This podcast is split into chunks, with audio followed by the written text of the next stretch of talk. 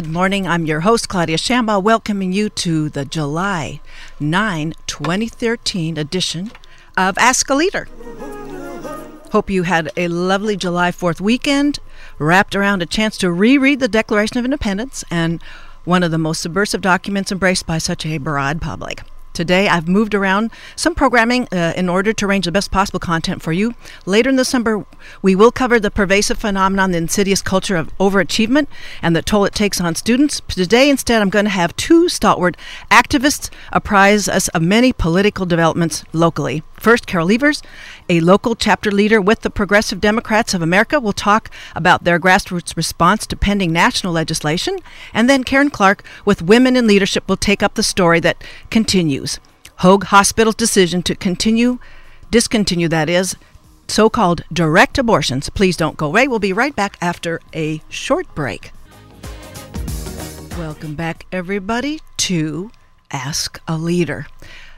The Congress returns to business after the fourth of July recess, and it's time to take measure of what's happening uh, at the congressional level. My first guest today is Carol Levers. She is a longtime Orange County resident and is an activist for progressive causes. She is a delegate to the State Department, the State Democratic Party of California, and is a chapter leader for North Orange County Progressive Democrats of America. Carol was formerly a sales and marketing executive for various semiconductor and optical equipment manufacturers. She graduated from U C Riverside with a Bachelor's of Science in uh, Biological Science with a chemistry minor. Most recently, she helped organize the March Against Monsanto as the group's city liaison for Laguna Beach. Listeners may recall when Doctor Bill Huntingman, also representing uh, Progressive Democrats of America, a couple years ago was on uh, the show talking about single-payer health reform. Doctor Huntingman is himself a state co-coordinator and a Central Count, Orange County chapter leader. Well, we're going to welcome today Carol Levers. She comes to us today from Yorba Linda. Welcome to Ask a Leader, Carol. Thank you very much for having me on the show, Claudia. Well, first, Uh, for those who may have uh, missed that one shout at uh, a little background on the P D A previously, first tell us a little bit of a background on Progressive Democrats of America and its inside-outside strategy. Sure.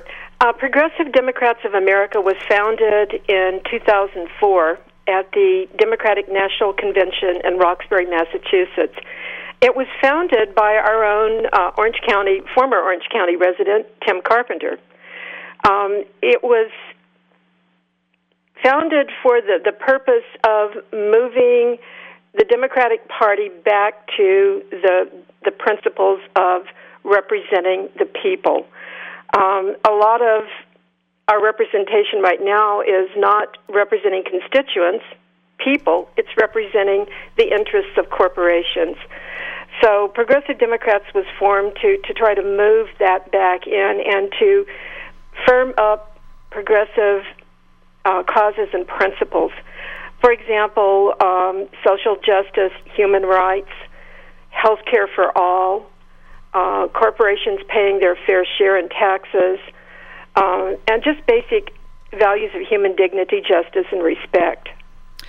So what we're going to do today with Carol, we're going to talk about some leading uh, issues uh, pending in the national legislative arena, and uh, that's going on in advance of tonight's meeting. I'll give everybody particulars in a bit about the North County chapter um, of Progressive Democrats of America that'll be meeting for a dinner group, um, business meeting, that is. Um, we'll, we'll talk about several resolutions um, now pending, and I, I'm going to open though with um, it's on the I noticed on the the government track dot U S govtrack dot U S it's talking it's pre, uh, predicting that little is going to be happening with many of these measures, just because it says uh, about eleven percent of the bills have been passed out of committee and only three percent have been enacted. So it's already giving us a dismal picture of what's uh, happening with the, the uh, bills that have been sponsored and submitted over the last spring. So we'll start with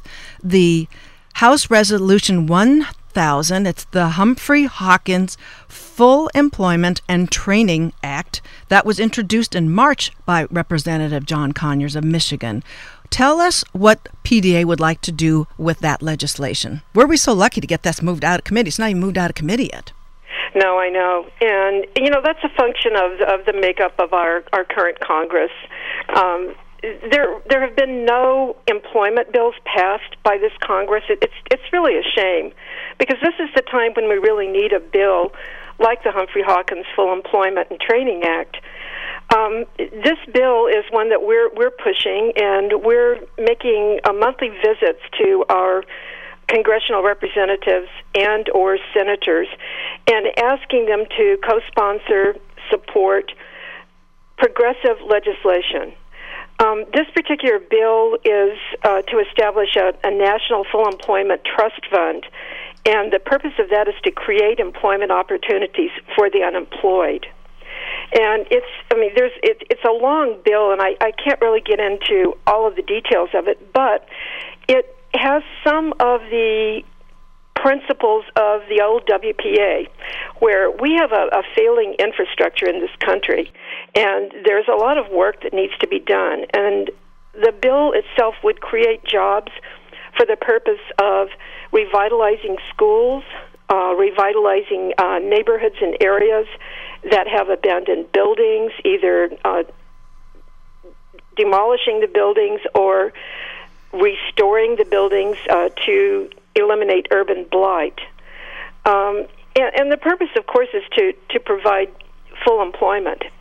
Uh, there are a number of uh, provisions in the bill that would also call for the provision of human services, child care services, health care services, uh, or education or recreation programs. And again, that's to provide full employment for, for folks who have been unemployed for a long, long time.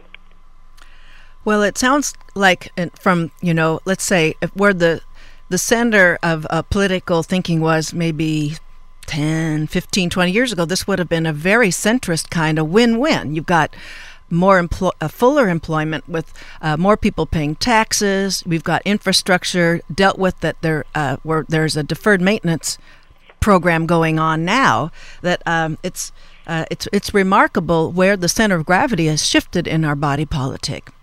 Absolutely. Well, absolutely. Let's um that's that is the one. Uh, the next one is the House Resolution fifteen seventy-nine. It's called the Inclusive Prosperity Act. This one was introduced by Keith Ellison of Wisconsin, no, no, Minnesota, I'm sorry, uh, in April of this year. The full title is uh, to impose a tax on certain trading transactions, strengthening financial security, reducing market volatility, and expanding opportunity. And uh, as it says, it's sort of a, a rhetorical point, and stopping shrinking the middle class. It's it's meant to amend the uh, Internal Revenue Code to impose an excise tax on the transfer ownership in certain securities uh, covered transactions, sort of a redistributive policy here. What's P D A's position with House Resolution fifteen seventy-nine? We fully support that. And that, again, uh, the letter drop this month in- includes three bills. This is one of the bills that, that we're including in our letter drop. Uh, of course, the other two are the H R one thousand, the Humphrey-Hawkins uh, Full Employment and Training Act, and the third one is expanded and improved Medicare, Medicare for all. But as far as the transaction tax is concerned, um, the, the The crash of two thousand nine was really created by the financial institutions and their uh, speculative um, practices. We lost nineteen trillion dollars. nineteen trillion dollars. This wow. small transaction tax would do several things. It would increase revenues so that we could regain um, some of the, the cuts to programs that we've had, like fire departments, um, policemen, um, et cetera. And it will also cut down on the high-frequency trading. You know, a lot of specula- speculative tr- uh, trading takes place in very high volume and very rapidly, and it increases market destability. Okay. So a huge... this, this bill would give us additional revenue, and it would also help stabilize the financial markets by decreasing the, the speculative trading. And so um, the the prospects, as GovTrack uh, gives us, it's it's very, very difficult, very, um, um, very remote that this is going to be passing. But it's really important for people to know this is this is the imprint right now. This or the I'm sorry, the footprint of legislative uh, acuity, legislative engagement in uh, what.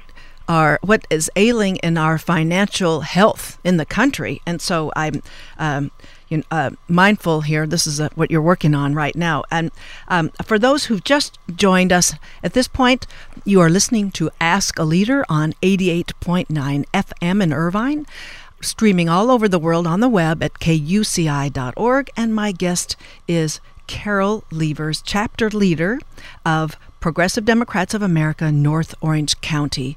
And so uh, that was an additional one. When you were talking about another part of the uh, letter drop, and we'll talk a little bit about what the letter drop's like and how people can just join in that, um, that you were talking about expanding Medicare for all. Is that another another way of saying single-payer health care? Exactly. Okay. Exactly. So uh, that's that's still a mainstay of that. I know that's where I've first met Doctor Bill when Doctor Bill was out and still is out on the street corners trying to bring attention in his lovely uh, scrubs when he's not on his emergency room shift. And and I, I don't know, is there an, a North Orange County intersection that P D A uh, will uh, occupy from time to time to bring attention to these measures? Well, we, in addition to the, the letter drops that we do, we uh, participate in uh, certain activities with other progressive organizations. Uh, for example, we've worked with a number of unions, Communication Workers of America Union, the Nurses Union. Uh, we've done work with um, Move On and um, some actions by the uh, National Women's Political Caucus. Um, I know very recently uh, we had a protest at the uh, Women's Forum that was sponsored by Ed Royce. Uh, okay, so well, we do a number of things with progressive organizations for progressive causes.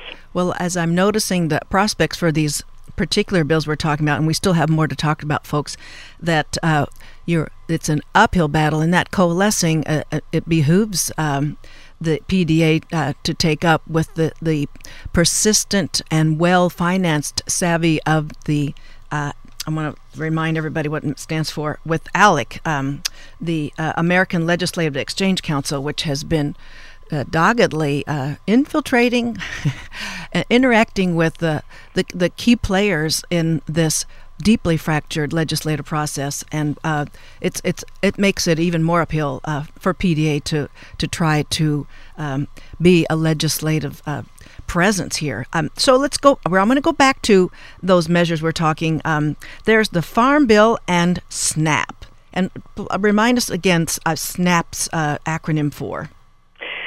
It's basically the food stamp program. Okay.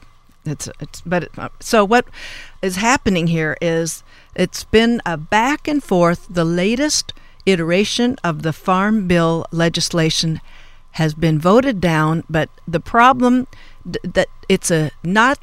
Uh, let, let's talk about the there's a, a dichotomy here of the opposition to the Farm Bill. The Farm Bill that is trying to um, the essence of it is the status quo with the food assistance program. However, um, the amendments are either to um, to to reduce the funding of that, and the problem with that is some people think some people are voting against the reduction of the food assistance program because it's not reduced enough. So, what's P D A doing with that? Yeah, exactly. Well, number one, we're happy that the Farm Bill was, was voted down because at least that gives a little bit of time and, and uh, staves off any uh, impending cuts. Now, our representative in C D thirty-nine, which is the North Orange County um, Congressional District, is Ed Royce. And Ed Royce voted no on the Farm Bill. But he voted no because he wanted to have even more cuts to the Supplemental Nutritional Assistance Program, SNAP, or food stamps. So he voted no, which was good, but he voted no for the, the wrong reasons.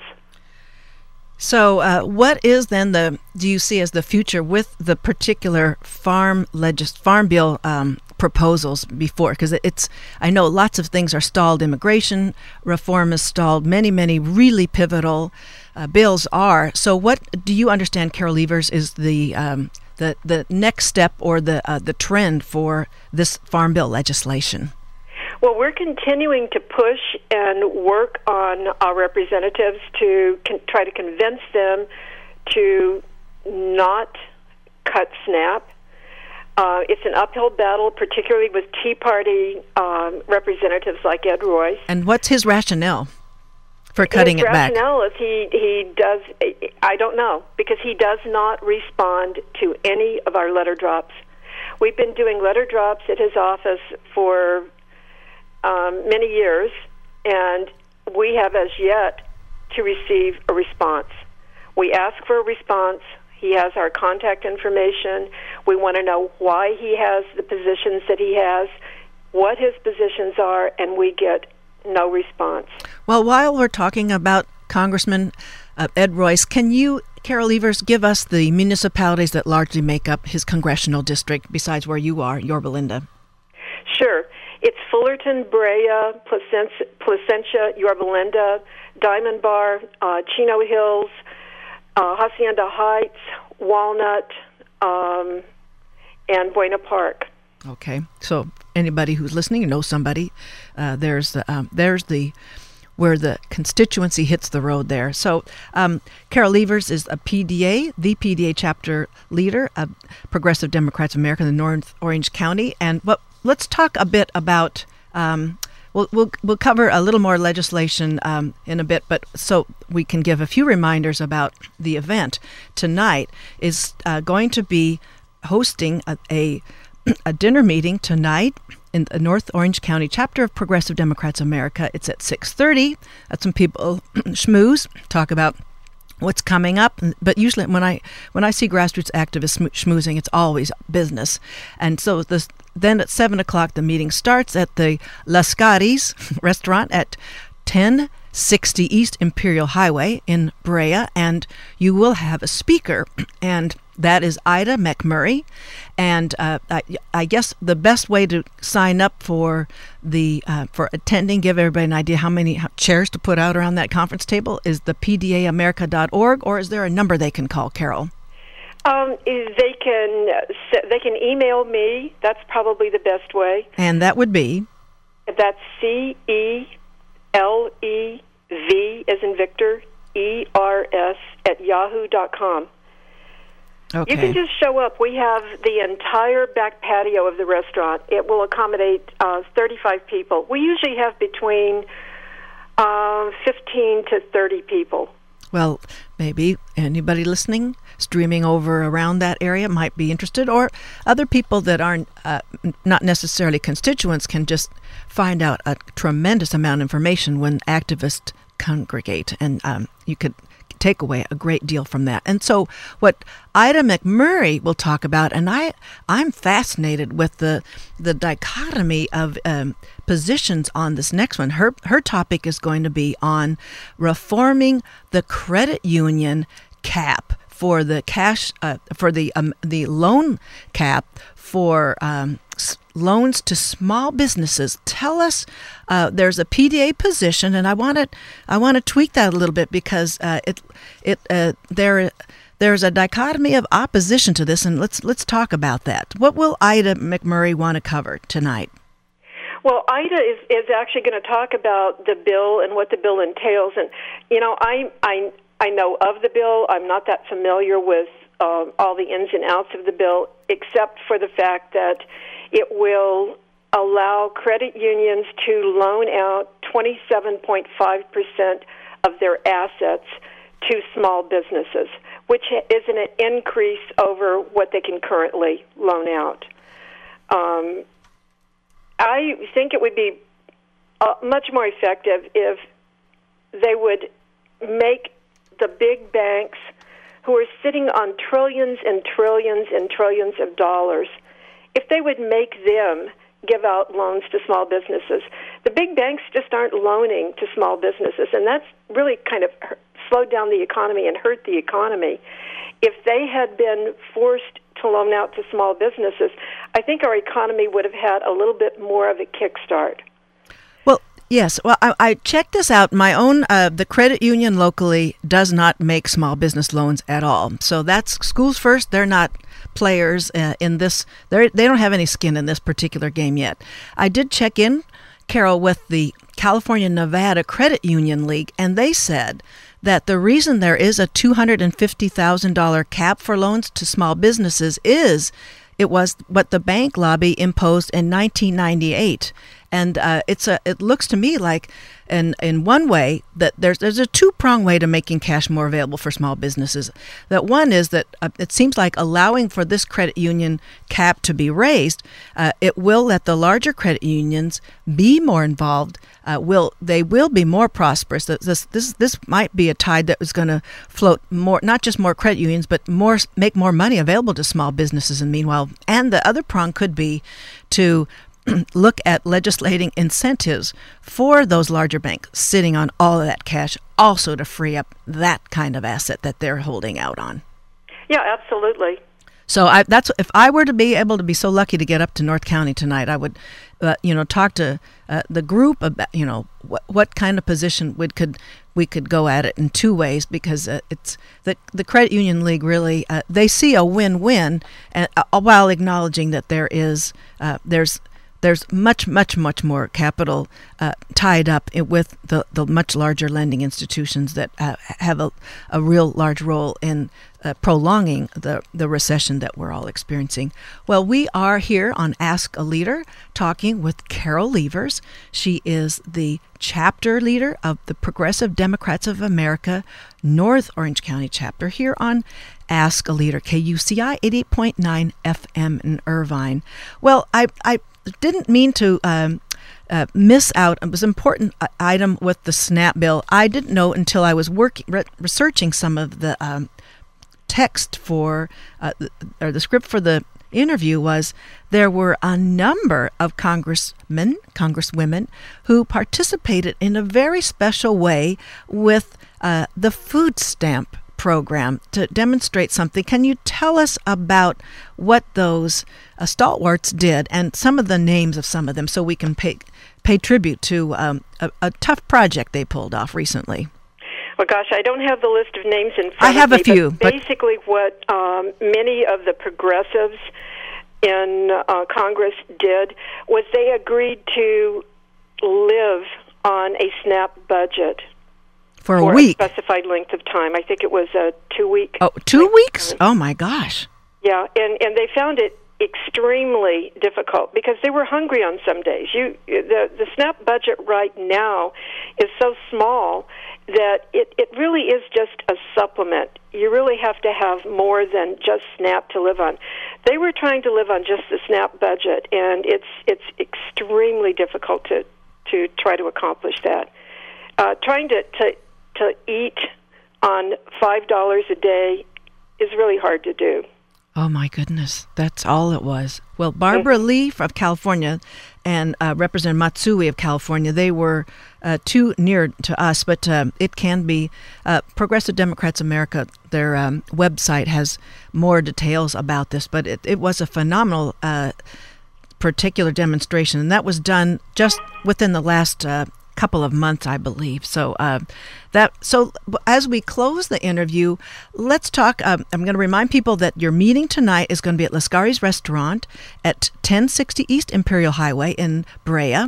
Uh, starting six thirty, people will be gathering, and at seven o'clock the meeting will start in earnest. You promise, and then um, you'll be talking about Uh, the letter drop campaign, among other things. And so how might listeners uh, know what is involved with the letter drop, and how can they sign on to contributing in this way?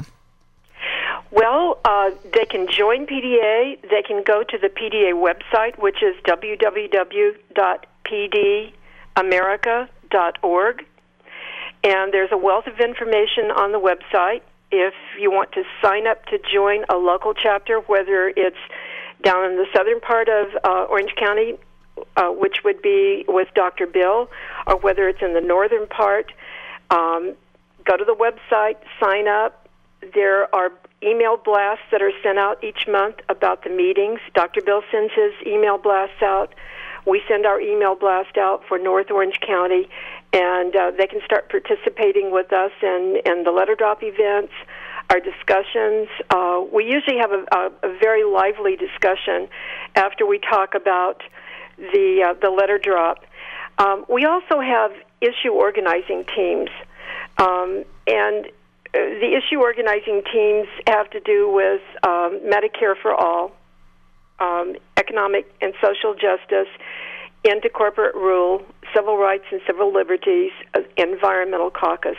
And the, the people that participate in those monthly calls to action give a report on whichever topic, the environment, Medicare for all, et cetera, at the meeting, so that the rest of us don't have to, to participate in every single issue organizing team call every month, but we get an update from people. So we have that, and then we have lively discussions. And we'd love to have anybody that's interested in progressive causes join us. Well, I noticed that there isn't anything planned for the next couple of weeks in the uh, the Central um, South P D A uh chapter. So um, you're you're the ones that's happening tonight. That's this is Tuesday night, folks, um, at Lascari's Restaurant, or the P D A P D America dot org is a way to find out all about it. And it, it actually, I learned a lot. I listened to uh, a conference call that was a part of the website to uh, hear the leadership around the country reflect on the recent Supreme Court rulings, mostly centered around the Voters' Rights Act. So it um, it was um, it was quite a, um, a, a helpful resource to uh, see what was happening, what was the take on. They're very sophisticated uh, participants uh, in that, and I'm I'm not trying to be uh, condescending about that. I'm, I just mean with grassroots activities, it's a lot of hard work, and keeping sophistication amidst uh, these kinds of odds uh, under which activists are working is it's heady work. So I I'd like to thank you, Carol Levers, for being on Ask a Leader. Carol Levers, as I've said, is the North Orange County chapter leader for the Progressive Democrats of America. All the best, and uh, I laud you for all the hard work that you do uh, week in and week out, Carol. Thank you so much, Claudia, and I hope you can join us tonight. Okay, thank you so much. Well, what we're going to do is uh, take a little break, and then we'll bring on my next guest. That will be Karen Clark to talk about Hoag Hospital's decision to discontinue offering what is termed direct abortion services. So please don't go away.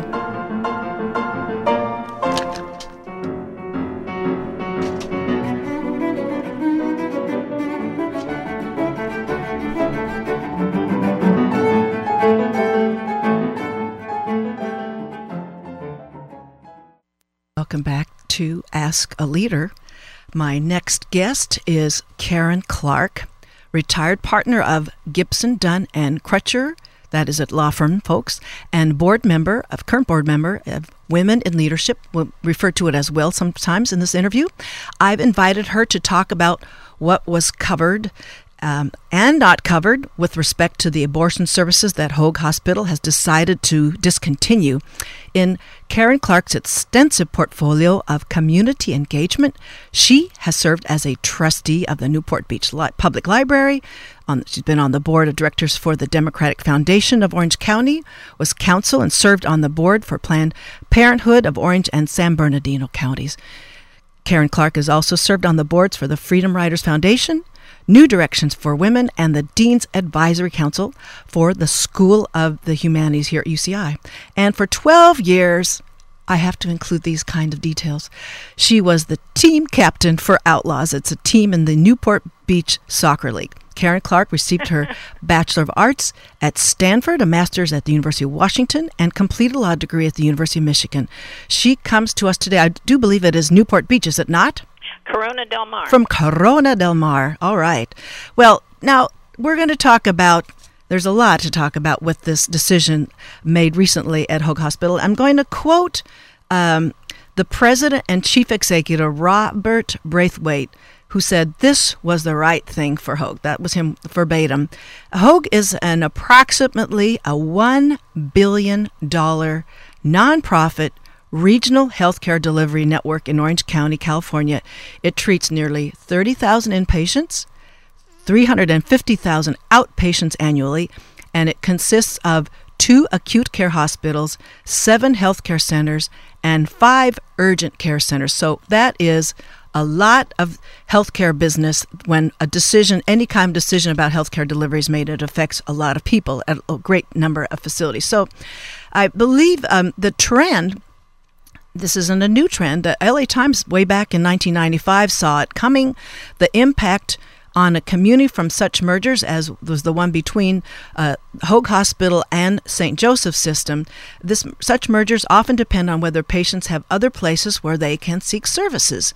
So, Karen Clark, are you are you aware uh, that Hoag changed any of its internal procedures in considering the change and establishing this new policy about restricting what they call direct abortions? And we'll we'll unpackage what where that language came from in just a minute.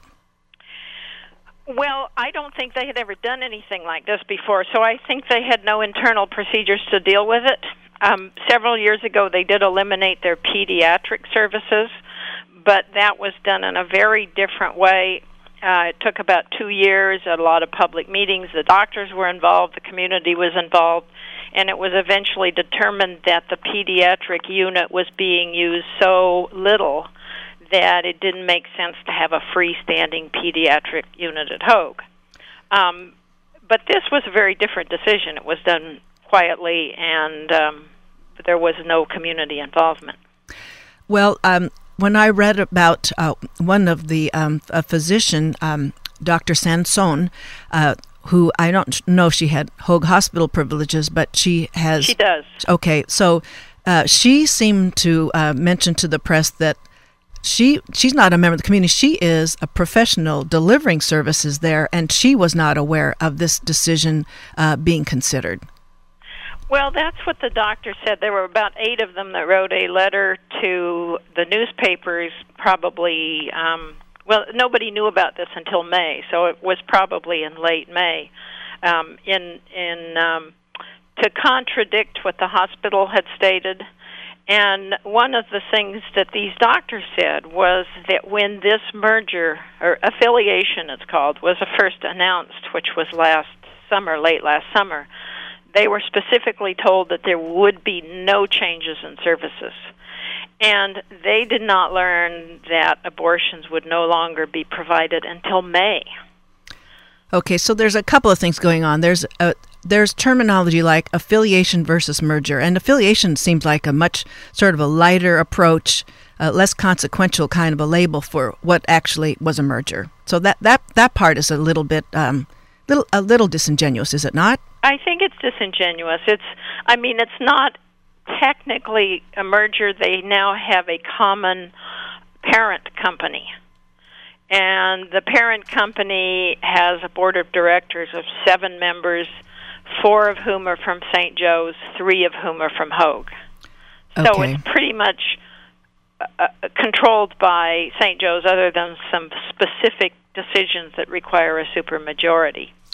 So that that will answer one of my questions when I was researching this: is a you know who was uh, who had who gained more, who needed who more, and I I don't know if we want to get into that part, but it does it give us an idea of the um, how the um, policy um, influence is uh, distributed along the board there. So um, you were talking, we talked about affiliation. Now let's talk about the, the term direct abortion. Um, that term comes from, I understand, the ethical religious directive presented by the Catholic hospital systems. And um, I uh, that's an important kind of of a document to consider when we want to know what Hoag may or may not be considering in the future to provide. But this uh, the um, this particular direct abortion uh, refers back to one of the uh, uh, sections in the ethical religious directive that talks about what is permitted and what is forbidden uh, under uh, under that charter. And so um, I'd like to, um, I don't know if you had any comments about that language, where it came from. If it, if you had you seen the terminology direct uh, abortion from anywhere be- before this particular affiliation slash merger had been occurring? I had never seen it before, and I think that most people hadn't, but apparently it is one that is used in the Catholic faith in terms of dealing with medical issues. So so it's a term that has been in use for a long time. It's just that if you weren't part of the Catholic health care system, you probably would not run into it. Okay, so that's that's important there. So on... Um, are you uh, concerned? Well, it's, we've talked about this. Um, the trend um, of the Catholic hospital systems, either on their own or through mergers, are they're setting some pretty specific policy nationwide, as we're talking about. Um, what do you see um, uh, as a concern and a trend this way? And locally, do you see that this has an impact on? We're going to first talk about people that are receiving the services. We'll get later on into uh, uh, the employee aspect for the Hoag system. Um, well, yeah, I think it's a big, it, this is a national issue. This isn't just an Orange County Correct. issue. Uh, and in, in some senses, Hoag has gotten off easier than most How's that? hospitals that have been taken over by a by a Catholic system. Um, although in the long run it may turn out to be the same, but we have kind of a, at least an interim where there's some protections. But um, the I've read that too. I've read recently that four out of five of the largest hospital systems in the country are Catholic. And then, and, and another issue is going on in the state of Washington right now, where the Catholic hospital, through a system of mergers that have just occurred recently, controls almost fifty percent of the hospital beds in the state. Um, That's pretty phenomenal. It's pretty phenomenal, and most of these hospitals are governed by what's called the ethical and religious directives. Right, that's what we're talking. Yes, we're going to unpackage that. Which is the basic deal, which is you, you can't, um, there's a whole series of things that you can't do. Know, fertility treatments, uh, contraception, um, tubal ligations, abortions, uh, end-of-life directives, which is really a big issue for a lot of people because they don't want to be force-fed, um, and they will, they want their directives to be honored, and the and the the um, ethical and religious directives say that we will honor them except to the extent they violate our moral beliefs. Right. And when we were, um, there's a particular detail in, the, in terms of what are called direct abortions. Um, there is, a, and it's considered number forty-eight, so that uh, people don't think I'm pulling this out of the hat, is where it concerns an ectopic pregnancy that the, um, I'm going to look for the word for word, I have it, in case... Uh, um, this is directly from the Ethical Religious Directive. In case of extrauterine pregnancy, no intervention is morally licit, which constitutes a direct abortion. And the read we have here is an ectopic pregnancy must not be aborted. Well, what I've heard about that, I mean, this is very bizarre, but what I've heard is that they can treat it by taking out the fallopian tubes, but they can't treat it by just taking out the fetus. So in other words, they can make it so that the woman can no longer get pregnant, because it, in that case, and this is, we're getting to this whole issue of what is a direct abortion. Correct. An, an indirect abortion is an abortion that occurs in conjunction with treating some other disease. And an ectopic pregnancy is, a, is an example, because you can treat an ectopic pregnancy by removing the fallopian tube, which would be okay because you're you're treating just the the problem with the fallopian tube. But if you just snatch the fetus out, then that's actually an abortion. Well, let's even though the end result is the same, the fetus is gone but, in either event. But to be intellectually honest about that, Karen Clark, and to be, I mean, neither of us uh, are, we're not medical practitioners, but right. I, I think there is a serious flaw in that kind of uh, distinction. There's nothing wrong with the fallopian tube. It's where the fetus is. It's not, yeah. There's nothing clinically wrong with the, the tubing.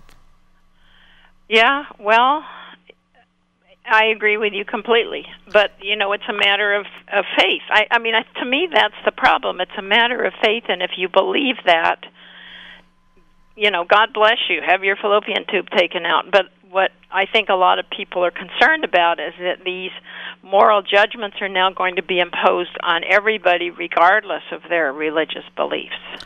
And so you you raise a specter of the um, both ends of the, uh, the the life cycle. The uh, oh yeah, I'll leave it at that. The, the um, first about uh, the conception aspect, and then the the end of life. And there are uh, a number of provisions where the and I'm I'm actually going to read it directly from the revised directive. And I, I'm not sure if I mentioned this. It came out the most recent. It, Ethical Religious Directive came out in December of two thousand nine. And I, I might also, just as an editorial comment, mention it's very difficult to seek out those directives. I think they're keeping that one close to their uh, doctrinal chests there, and I, it's hard for the general public to be uh, fully acquainted with the verbiage which is driving so many policy decisions. But anyway, the um, that the as you were talking about some end of life um, issues, that uh, the d- directive says that patients who both can be fed and hydrated and who have benefit from being provided with food and water, even by artificial means, artificial means should be, as a general, be fed and hydrated. In other words, there is a general moral obligation to provide patients with nutrition and hydration. And so many of us have experienced where there's some very gray areas at end-of-life situations where we uh, we would like uh, for a for nutrition and hydration simply to be discontinued, but there is a a, um, a default in the out of the ethical religious directive that says we're going to make sure that person remains continues to be hydrated and and fed. That's right.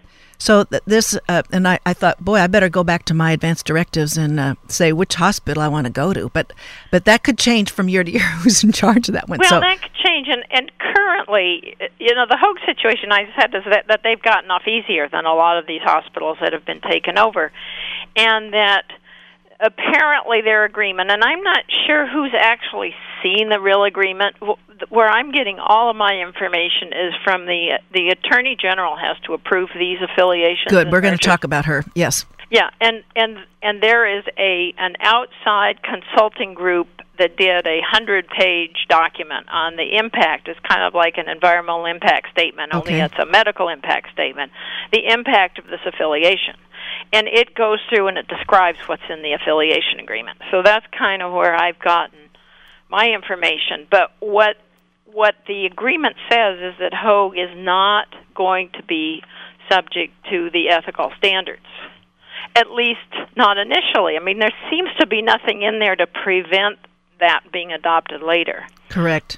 What they are um, subject to is what's called the Statement of Common Values, which is yes. different, and that's the one that specifically says no direct abortions. Yes. And that is the one that was clear. This report came out in December, so it was clear at least from December or prior to that that this affiliation would no longer permit any direct abortions to be performed at Hoag, and yet the doctors didn't find that out until May. And that the This, much of this was discussed last August of twenty thirteen. For those of you who just joined me, you're listening to Ask a Leader here on K U C I eighty-eight point nine F M in Irvine, streaming to hospitals and clinics and homes and offices around the world on K U C I dot org.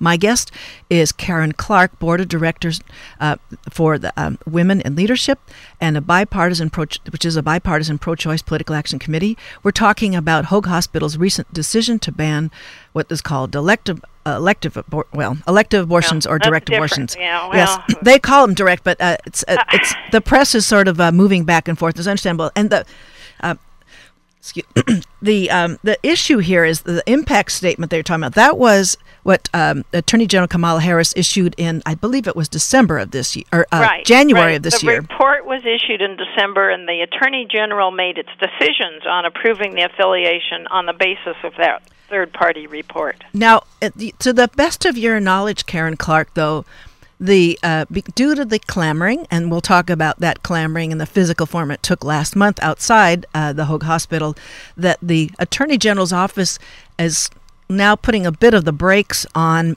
uh, some of the formalities. I don't know. Are, they're reconsidering uh, their pronouncement because, like you were saying earlier, the transparency that was um, a, a feature of the um, reducing or uh, eliminating the pediatric services, that transparency was not at all uh, a feature of the the abortion services that were discontinued. So um, what do you understand is uh, Kamala Harris's, um, the, the process underway to uh, re-investigate the charter between this hospital uh, merger?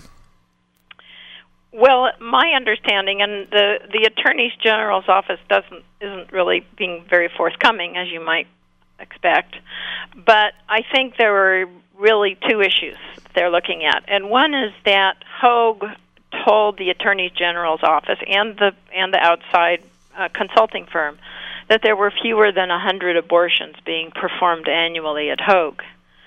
Um, now, the doctors have stood up and said, wow, that is so far off. Okay. Um, they're saying it's in the thousands. Okay. I've heard the number thirty-five hundred. Okay. A different so number than I one hundred. Think, yeah, so I think the Attorney General is saying, whoa, well, wait a minute, you gave you didn't you gave us wrong information. Um, and then the hospital has also promised that they will refer all their abortion uh, patients elsewhere, but they haven't done that. That hasn't happened. Um, and so I think that that's another concern that the Attorney General's office has. Those are the two specific concerns that I have heard about, and I do not know where the process is at this moment, but I know there's a lot of people um, emailing and writing the Attorney General's office at this point saying, hey, what's going on? We need you to do something, preferably reverse the approval, but you, you really need to deal with it.